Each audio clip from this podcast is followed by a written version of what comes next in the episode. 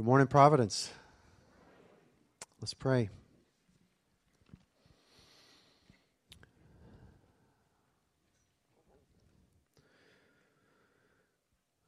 Father, what a joy it is to be here this morning.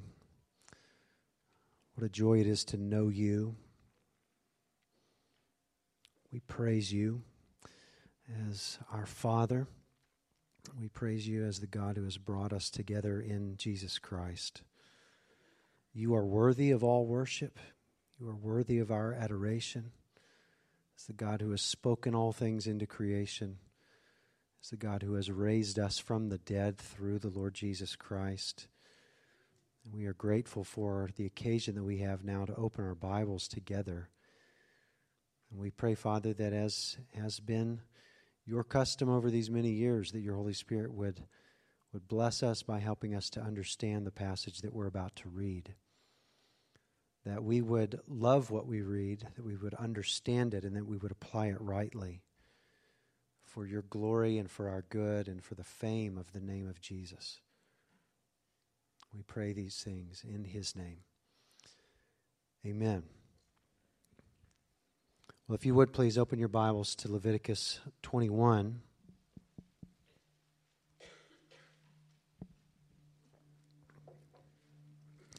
On the last Sunday of March, 15 years ago, Providence Bible Fellowship met for the first time as a church publicly.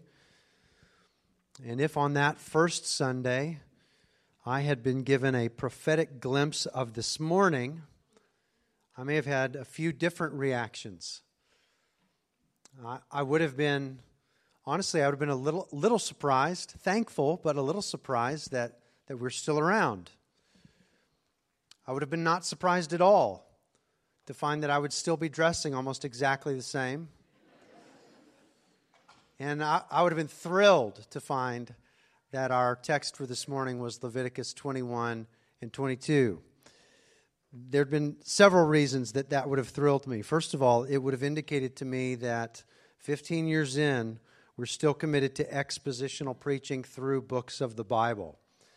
Because if, if you're going to drop a one off sermon, you're not going to do it from Leviticus 21 and 22.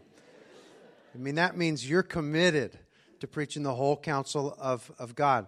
So praise the Lord that He's preserved this conviction in us and that there's people interested in this, right? I mean, this is not just the Birdwells and the Joneses still, right?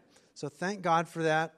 And the second reason that that would have thrilled me is that on the 15th anniversary of a church that we chose to name Providence Bible Fellowship, God would have providentially brought in front of us a passage of Scripture affording us the opportunity to think about the great necessity of jealously guarding our fellowship with Him. That's what we're going to do this morning as we look at these two chapters. The great necessity of jealously guarding our fellowship with Him. God is the source of all life and, and holiness. Christ has purchased our fellowship with Him, and so we should jealously guard that fellowship. And one way that we're going to look at, at a, a way that we, we jealously guard our fellowship with Him is by maintaining a clear conscience. So that's where we're going this morning.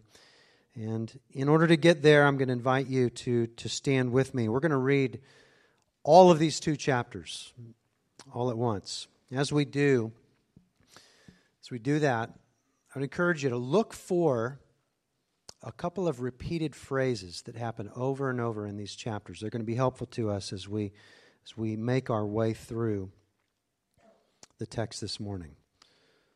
Leviticus chapter 21 beginning in verse 1.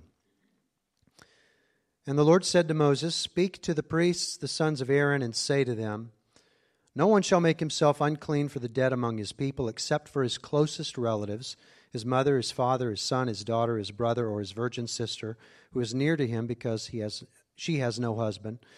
For her he may make himself unclean. He shall not make himself unclean as a husband among his people, and so profane himself. They shall not make bald patches on their heads, nor shave off the edges of their beards, nor make any cuts on their body. They shall be holy to their God, and not profane the name of their God for they offer the Lord's food offerings, the bread of their God. Therefore they shall be holy. They shall not marry a prostitute or a woman who has been defiled, neither shall they marry a woman divorced from her husband, for the priest is holy to his God. You shall sanctify him, for he offers the bread of your God. He shall be holy to you, for I, the Lord who sanctify you, am holy. And the daughter of any priest, if she profanes herself by whoring, profanes her father, she shall be burned with, with fire.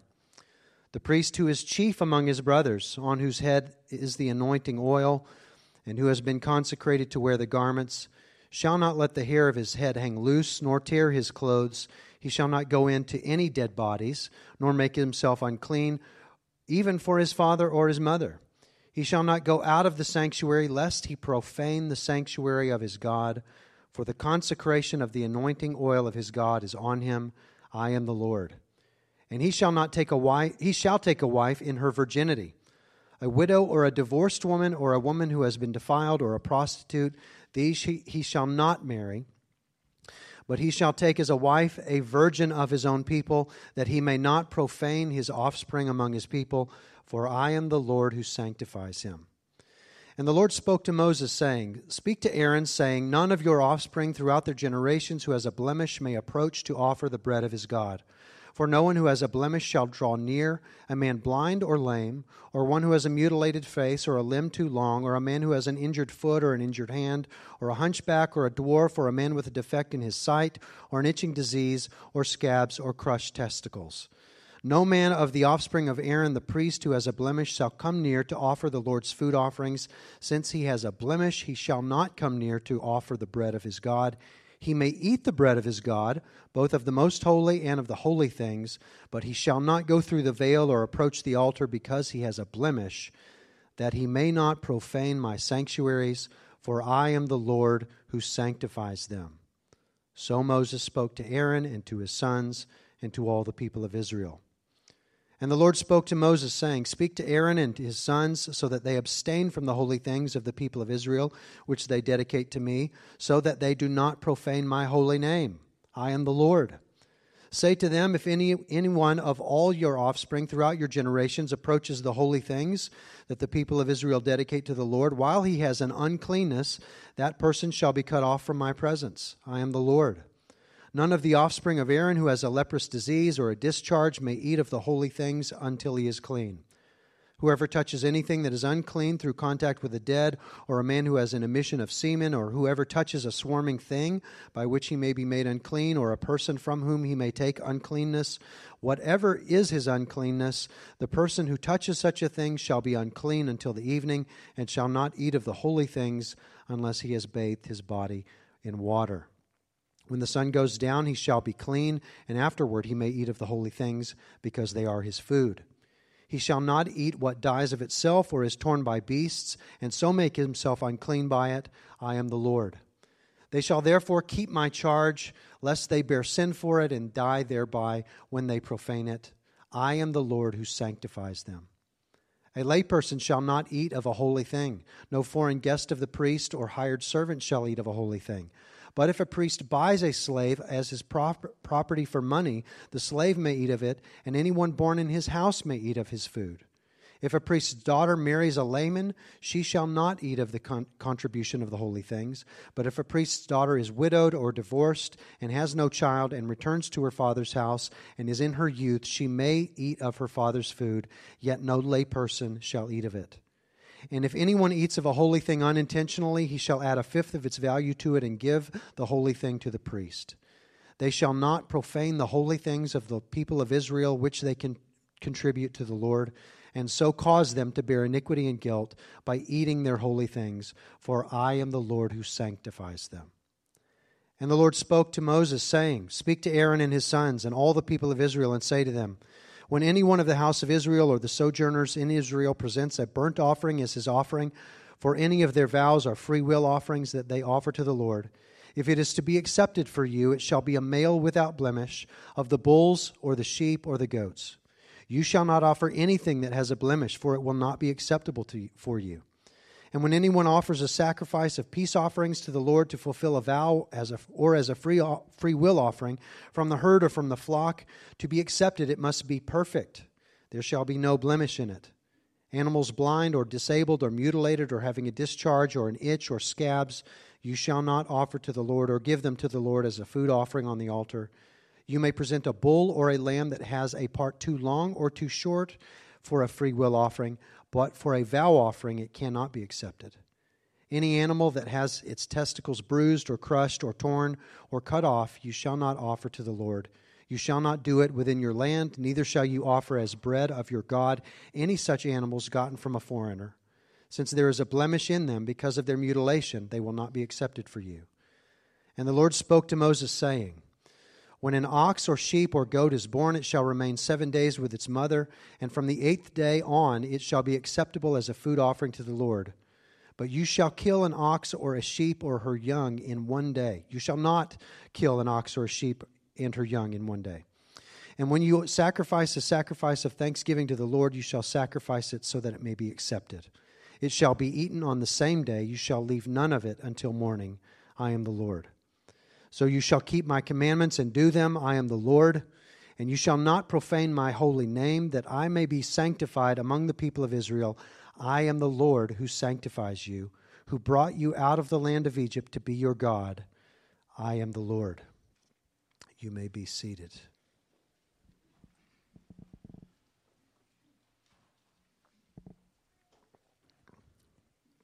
And we're going to approach things this morning in, in three movements, essentially. So the first movement is we're going to consider the emphasis of this passage in its larger context. The second movement is we'll consider how the emphasis points to God's provision in Christ. The third movement, given the emphasis and how Christ has provided for us, we're going to think about what is the application for us in life, okay? So the first emphasis of the pa- is the I'm sorry, the first movement is the emphasis of the passage, and that is this: the way of fellowship with God must be maintained because He is the source of holiness and life. The way of fellowship with God must be maintained because He is the source of holiness and life. Now, how do we get there? Well, remember that chapters 1 through 16 were largely about the approach to God. How do sinful people enter God's presence? And chapters 17 and following have largely been about how to live faithfully then in fellowship with God. So once you've entered God's presence, how do you live faithfully with Him? So since chapter 17, we've seen a lot about holy living and reflecting faithfulness to the covenant that the people have entered with God. The latter chapters that we're going to see from here on out are largely about depictions of the people's fellowship with God. So, what is the result of being in God's presence? The result of being in God's presence is life and holiness. He is, he is the very source of life and holiness. That's going to be especially clear when we get to chapter 24 and we, we've talked about how the camp of Israel itself is set up in such a way so as to depict this. The closer you get to the center of the camp, where the tabernacle is, where the Holy of Holies is, the closer you are to God, the closer you are to life and holiness. The further out you go from the center of camp and, and, and, and ultimately outside the camp, the further away you are from life and holiness, and the closer you are to, to uncleanness and death. So, this last half of the book is about life in God's presence. So, we might ask then, why, in this last half of the book, if it's all about life in God's presence, why these two chapters about priests and sacrifices? It would seem that those would go better in the first half of the book. Well, we're returning to these two, these, these two chapters about the priests and the sacrifices because of the crucial role that the priests and the sacrifices play in maintaining that way of fellowship with God. Fellowship with God is crucial in our enjoying life and holiness in the presence of God. So we're, we're going to go relatively high level as we go back through these couple of chapters and see how the sections work together to show what I've just what I've just talked about. So if, you look at 21 verses 1 through 15, that's the first section of the couple of chapters. And there God gives Moses particular standards for the priesthood. And some of those specific things, so those specific standards for the, the priests pertained to the fact that they needed to, to mourn in a particular way, and there were particular people that they were allowed to mourn, indicating there were particular people they were not allowed to mourn. There were particular people that they could marry. And all of those things indicated that there were a higher standard for the priests than the normal people of, of Israel. Why might that be? Well, verse 6 told us. Verse 6 explained that the priests do holy work. They bring the offerings of the people to God. Therefore, they must remain holy. Otherwise, they would defile or profane the very name of God. And then we would end up with a Nadab and Abihu situation. Remember chapter 10. Nadab and Abihu, they defiled the sanctuary, ended up messing up this way of approach to God, this way of fellowship to God. So that is to be avoided. And so a way of avoiding that kind of thing is for the priests to maintain this high level of holiness. And this section goes on to show that, that there are even higher standards for the high priest. Why would that be? Verse 12b says, So that he shall not profane his God's sanctuary. He must be holy so that he does not profane or make unclean this way of approach to God. Or to state it more positively, so that this way of fellowship for the people is maintained. We move to the second section, which extends from verses 16 to 23. And that section states that the priests who come near to bring these offerings of the people to God, they could have no physical defect in their body. So the priests, even in their physical bodies, they are to picture holiness by their physical wholeness. They are picturing holiness by their physical wholeness. Why would that be? The answer is given again, verse 23. He, the singular priest, or any one of the priests, he must not profane my sanctuary. So we're getting repeated that, that, that idea that the point here is that they would not mess up this way of fellowship with God.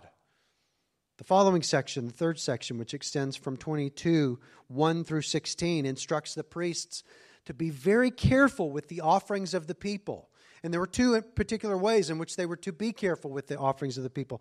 First of all, don't come near these offerings in a state of uncleanness. Why shouldn't they do that? Verse 2, 22 2 says, So that they shall not profane my holy name. See, we're seeing that refrain over and over. A second way that they're to be very careful is to make sure that only the right people eat these offerings, only those appropriately belonging to the tribe of Levi could eat of the offerings of the people. Why? Again, verse 15 so that they shall not profane the holy things of the sons of Israel. We move into the last section, chapter 22, verses 17 through 23, and there the people receive instructions. All the people, the priests and all the rest of the Israelites, they all receive instructions regarding the purity of the sacrifices. And just like the priests can't have physical blemishes, none of the sacrifices can have physical blemishes. Why? Verse 32 so that you shall not profane my holy name. So, eh, all of these sections have in common this idea, this concern that we not profane the way of approach to God. Be holy so that the way of fellowship is maintained. Now, why would they not want to profane the way of approach to God? Why would that be a concern? Well, the Lord has inspired an answer to that question over and over in these two chapters. Look at the middle of 21:8. 21:8. For I, the Lord, who sanctify you, am holy. Skip down to 21:15. For I am the Lord who sanctifies him. 22 23. For I am the Lord who sanctifies them. Um, I'm sorry, that was 21 23. 22 9. I am the Lord who sanctifies them. 22:16 For I am the Lord who sanctifies them. 22:32 I am the Lord who sanctifies you. Remember from previous previous weeks what the word sanctifies means. It comes from that same root word as the word holy. It, to, to sanctify is to make holy or to set apart. God is the source of holiness and life. So don't, don't defile the way to the sanctuary so that fellowship can be maintained because God's presence is what sanctifies you. It is what makes you holy. It is what gives you life. And so to lose the way to God is to lose the way to life. So this must be protected, priests. It must be protected, people. And that's why even in chapter 21, where all of, all of the laws given there pertained to the priests, it says even at the end of chapter 1 that Moses spoke these things to the people. The people needed to know what was required of the priests so that if the, if the priests weren't upholding these standards, the people could do something about it. This has to be maintained. This way of approach to the Lord, it has to be maintained because He is life. And fellowship with Him is life. Now, ideally, the priests would have done these things. But they don't end up doing these things. I, I was reading Jeremiah this week, and Jeremiah begins his, his prophecy by talking about some of these, these things the, the prophets failing and the priests failing. And Jeremiah 23 11 reads this way Both prophet and priest are ungodly. Even in my house, I have found their evil, declares the Lord.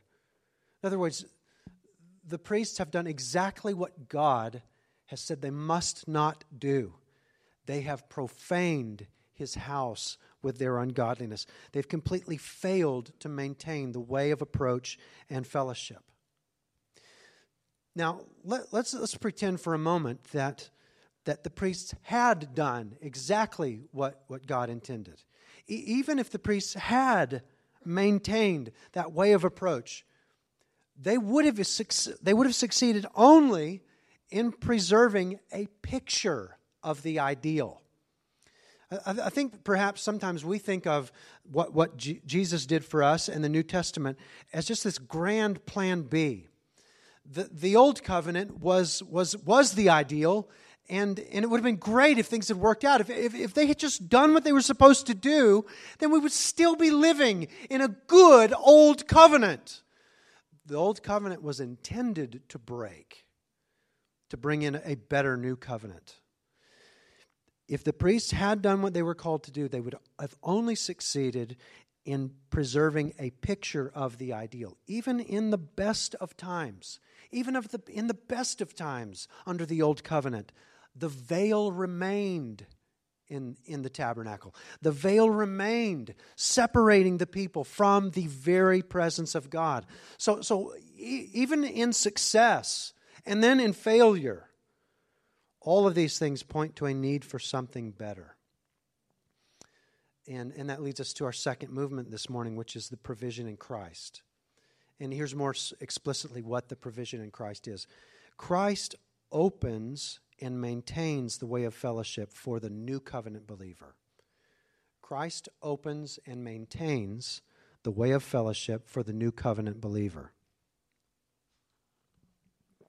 There are so many ways in which Christ is the substance of the shadows cast by these two, these two chapters, and we, we, we could spend a lot of time pointing out Christ as the substance of these things. We, we don't have that kind of time. But, but we'll consider just a few of these things, okay? And we'll begin actually toward the back half of chapter 22, all right? So, first of all, let's think through how Jesus offered an unblemished offering, very similar to what is written about in chapter 22, verses 17 and following. Jesus offered an unblemished offering. But the offering that Jesus offered was, was not a mere unblemished bull or goat or sheep.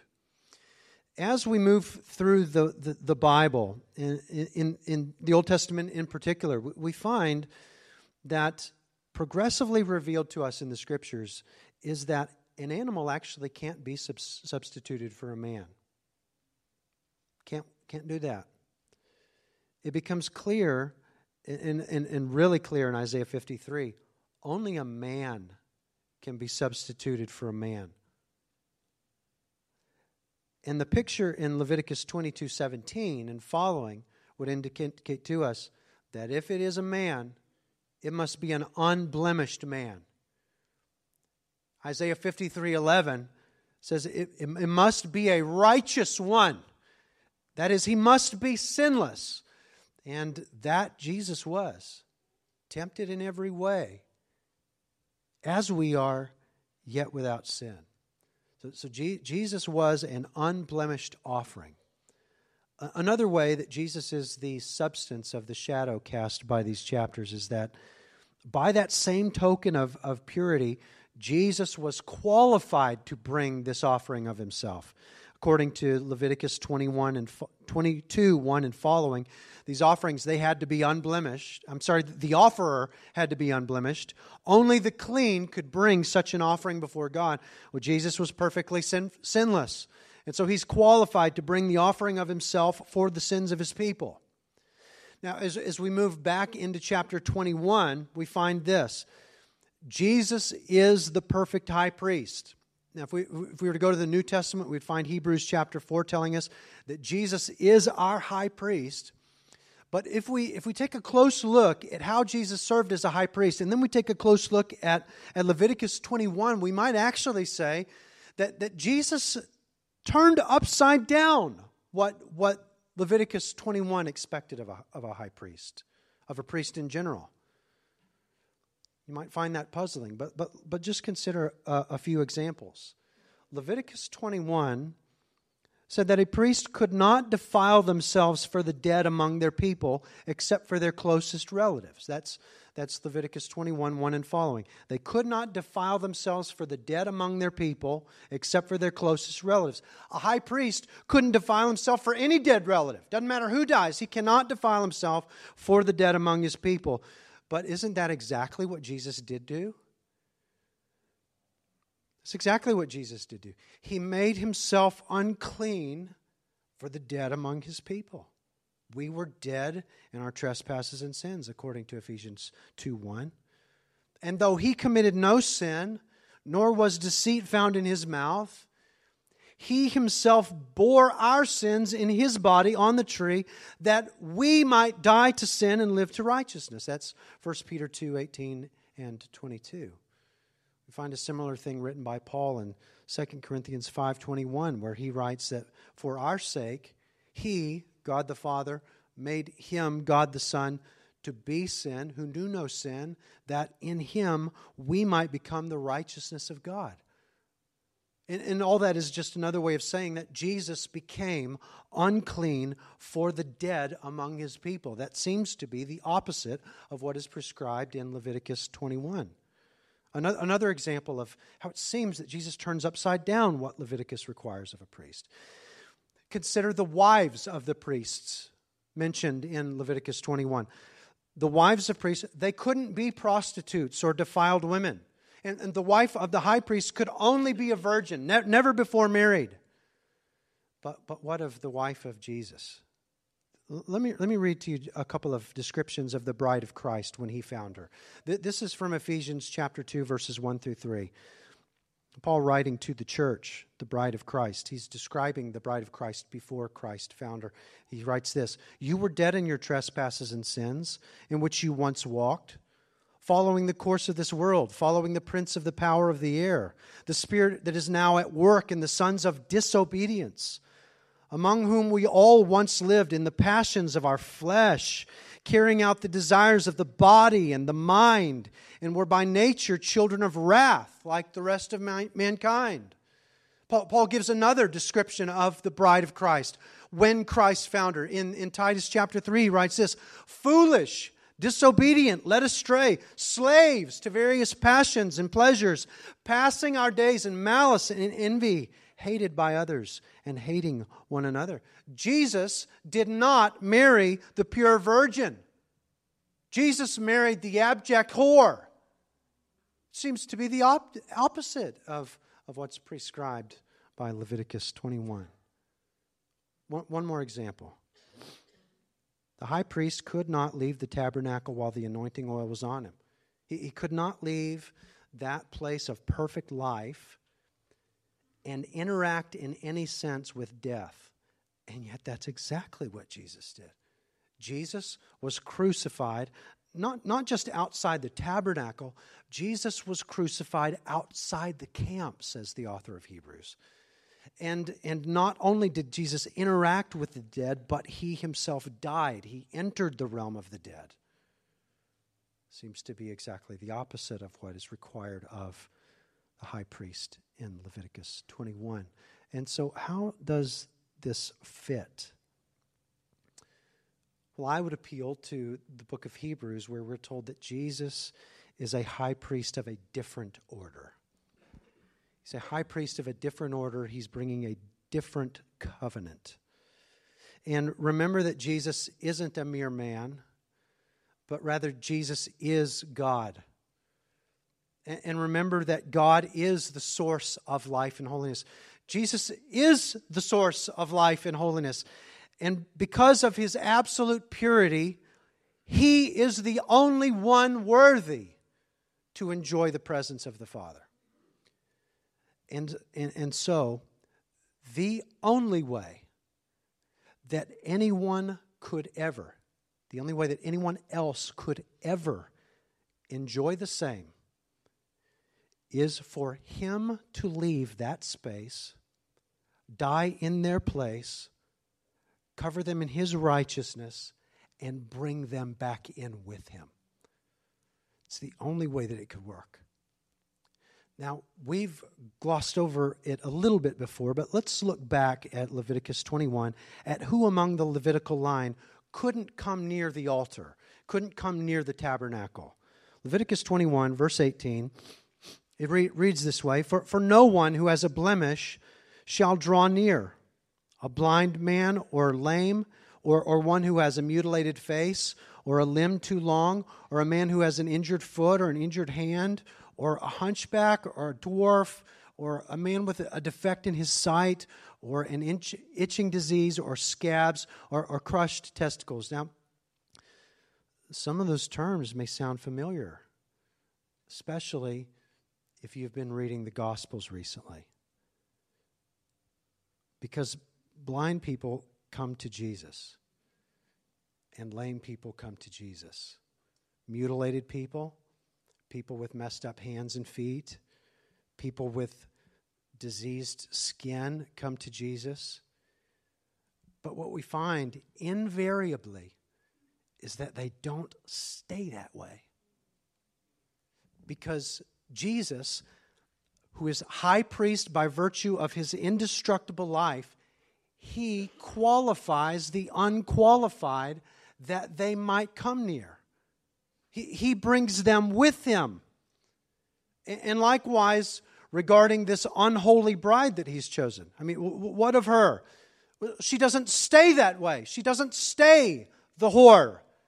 Listen to Ephesians 5 25 and following. Paul writes this Christ loved the church and gave himself up for her, that he might sanctify her. You, you, you hear that language from from Leviticus 21 and 2? I am the Lord who sanctifies you, that he might sanctify her, having cleansed her by the washing of water with the word, so that he might present the church to himself in splendor, without spot or wrinkle or any such thing, that she might be holy and without blemish. Those unqualified come near because Christ makes them clean. How does he do that? Again, he does that by the perfect sacrifice of himself on their behalf on the cross. The Father raised him from the dead on the third day, in effect saying, Amen and amen to that sacrifice. All sufficient is the blood of Christ to cover sin, and all sufficient is the righteousness of Christ to cover believers. The way of fellowship is open. Welcome into my presence all who repent and trust in my Son, the perfect high priest who brings the perfect offering. And the result then is that we have peace and fellowship with God through Jesus Christ. Now, in the spirit of these, these couple of chapters in Leviticus, which is all about that necessity to maintain this way of fellowship with God, since He is the source of life and holiness, th- there are a couple of ways that we might go about thinking, th- thinking through how, how, do we pivot toward application. And, and one obvious way may be let's rejoice in Christ for opening that way of fellowship and maintaining that way of fellowship through his intercessory ministry for us. I think that's a great way to apply these things. And yet, while not at all discounting that way of applying these things, but rather building on it, I'd like to spend the rest of our time in our final movement this morning focusing on an additional application, which, which is this The believer must strive for a clear conscience so as to enjoy fellowship with God through Christ. The believer must strive for a clear conscience so as to enjoy fellowship with God through Christ. As we've, as we've seen, Christ's ministry gained our fellowship with the Father. He ever lives to intercede for us according to Romans chapter 8 and according to the, the, the, book of Hebrews. The, the true believer, those, those who've turned from their sin and trusted in Jesus, they can't lose their fellowship with God. And yet, there is evidence that unaddressed sin in the life of the true believer inhibits one's ability to, to enjoy that fellowship. We've considered this concept before, but it's, it's worth revisiting. Unaddressed sin in the life of a believer can inhibit his or her ability to enjoy fellowship with the Lord. Before we talk more about that, let's just talk about how that can be possible. How is it how can it be the case that if Jesus died to gain this fellowship for us, how, how can it be the case that, that, that there may be times that we don't enjoy it because of unaddressed sin? Well, th- think about past Pastor John and I, who, who are brothers in Christ. We are, we are brothers because of the gospel of the Lord Jesus. He's united us together in, in, in one body. But let's say that I grievously sin against Pastor John. Will we still be brothers in Christ? Of course. Nothing will change that. The gospel's united us in Christ. But will we, will we enjoy fellowship with one another in the same way that, that we used to. Not until, not until that sin is addressed. Why? Because Pastor John loves me. He loves me. And he knows the Bible. And he knows that sin in my life is dangerous for me. And so our fellowship is likely only going to be about my sin until it's addressed. Now, once that sin is addressed through repentance and, and forgiveness, then yes, we, we return to the enjoyment of fellowship. We've never ceased being brothers, but yeah, the joy of fellowship will have ceased until that sin is, is dealt with. This, it's the same way with God. When, when I have unrepentant, unaddressed sin going on, He's still my Father. And actually, it's because He's my Father, He's actually going to press on me. He's going to press on me in my sin to move me to deal with it because it's dangerous for me. And once it's dealt with through repentance, faith, and forgiveness, I'm going to be able to enjoy it once again. Now, what evidence is there in the Bible that that's actually a thing? Am I, am I conjuring this up? Is there evidence that that's actually a thing? There's actually a lot of evidence of it. I'm going to bring to you something that perhaps I haven't before, and that is this. The New Testament authors repetitively put forth the priority of maintaining a clear or clean conscience. And when we talk about maintaining a clear or clean conscience, all we're saying is just making sure that there's no unaddressed sin in your life. Now, reason with me if you would, and, if you're taking notes, you might write down a few of these references that I'm about to give you. Let's, let's reason through a few things that the New Testament says about, about the conscience. First of all, Hebrews 9.14. Hebrews 9:14 teaches that the blood of Christ purifies our conscience from dead works to serve the living God. So when we come to the Lord in faith and we're saved, all of our sin and all the guilt associated with it, it's scrubbed from our consciences. It's a wonderful thing. Wonderful thing. Hebrews 9:14. And for that reason Paul writes in 1 Timothy 1:5, 1 Timothy 1:5, he says the aim of our charge is love that issues from a pure heart and a good conscience and a sincere faith. So, what he's saying is the aim of our charge, what we want to see as the fruit of our ministry as apostles, we want to see all kinds of people with their consciences scrubbed clean by faith in Christ. We want to see them bearing fruit in love. All right? Now, we might ask, why then would that same apostle, Paul, why would he say in Acts 24 16, I always take pains to have a clear conscience toward both God and man? I always take pains to have a clear conscience toward both God and man. Why would Paul take pains? That is, why would he work to have a clear conscience if Christ already cleansed it? It's because unaddressed sin sullies that conscience cleansed by the Lord. The, the, conscience is, is, a, is a wonderful gift of God. It's, it's that hazard light on the dashboard of our souls, warning us that something is wrong. When, when I have sin that's unaddressed in my life, the Holy Spirit, He pushes that button on my conscience so that I'll address that sin. Now, it's possible for me to, to, to ignore that warning light, like I frequently ignore the warning light on the dashboard of my actual car. It's possible for me to ignore that, that light, ignore the conscience. And Paul writes about people who do that. He writes about them in 1 Timothy 1.19, saying that some who have, who have rejected the priority of maintaining a good conscience, they have made a shipwreck of their faith, he says. In 1 Timothy 4.2, he says that those people end up with, with what he calls a seared conscience. And by that he means that they get to where they, they can't feel anything. So it, it's possible to ignore the conscience to the point that it becomes seared and one's, one's faith is shipwrecked. Now, why would ignoring the, con, the, the conscience shipwreck one's faith? Well, it goes back to these principles that we're, we're, we're pulling from Leviticus 21 and 22. Sin inhibits the, the ability to enjoy fellowship with God. And when we don't enjoy fellowship with God, we're like, we're like a house plant that is not getting any water or sunlight. We shrivel up. God is the source of life.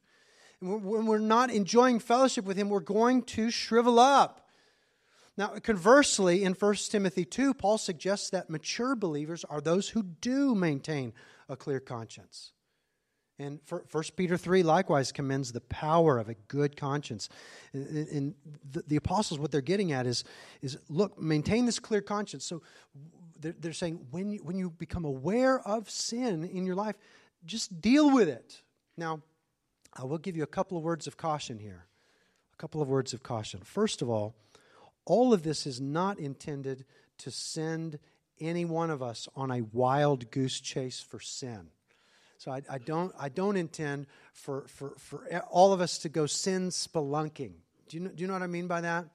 To just, just go deep dive into your heart, unhappy until you've mined something out of your, out of your soul, some, some dark sin.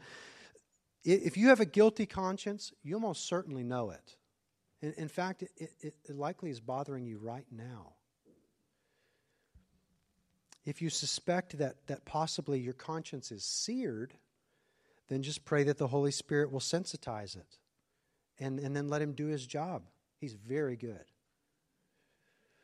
A second, a second word of, of caution I, I would caution you don't become suspicious of yourself. Don't become suspicious of yourself simply because you don't feel close to the Lord right now. You know, there, there, there, could be any number of reasons why you don't feel close to the Lord right now, including what you've eaten recently, how well you've slept recently, or just the overall state of, of your health. So, so I, I would caution you not to go strictly by feelings, but, but rather to just pray for revelation of unaddressed sin, if there is any, and press into fellowship with the Lord. And, and when you do become aware of, of some sin that has been unaddressed, then address it by doing two things. First of all, repent. And, and, and here's, here's, here's what, what this means just express, express your repentance to the Lord. Father, I, I realize that I've sinned in this particular way, and I'm turning away from that. I don't want to do that anymore. I want to honor you with my life in this particular opposite way, in this godly opposite way. So confess that sin to God, express repentance to Him, and ask His forgiveness. If that sin, that unaddressed sin, is against a person, then also express that repentance to them and seek their forgiveness. Now, if the sin is only between you and the Lord, then you would, you, you would only express repentance to the Lord and, and seek his forgiveness. However, in, in, in, cases, it may be wise, even, even if it's a sin that's just between you and the Lord, it may be wise to confess that to somebody who can help you through prayer and, and accountability.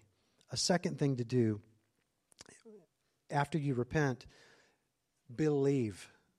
And this is, this is where we, we, we bring back to our mind all of these wonderful gospel principles that, that we looked at in our second movement. And what we're doing is that we're trusting that, that Christ's work in his life, death, and resurrection is sufficient to cleanse us from all unrighteousness. And in that trust, then enjoy your once again clean conscience, understanding that fellowship with God is the most precious thing that we have in this life. It's the most precious thing that we have in the next life. And so, the Lord has put in the Old Testament, look, maintain this way of fellowship. The Lord has put in the New Testament, pursue a clean conscience. Christ has, has won for us fellowship overall, so let us understand the way of fellowship with God is a crucial avenue in the life of his people as he is the source of their life and holiness. Christ secured that way of fellowship by his incarnational work. He maintains it even now through his intercessory ministry for us. And if we would enjoy that fellowship in all of its fullness, let's follow Paul's example, saying, I always take pains to have a clear conscience toward both God and man. Let's pray.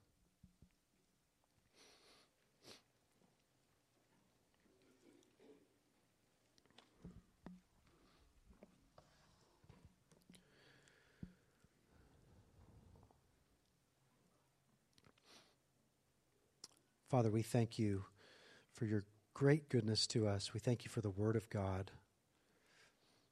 We thank you that we have these Bibles in our own language.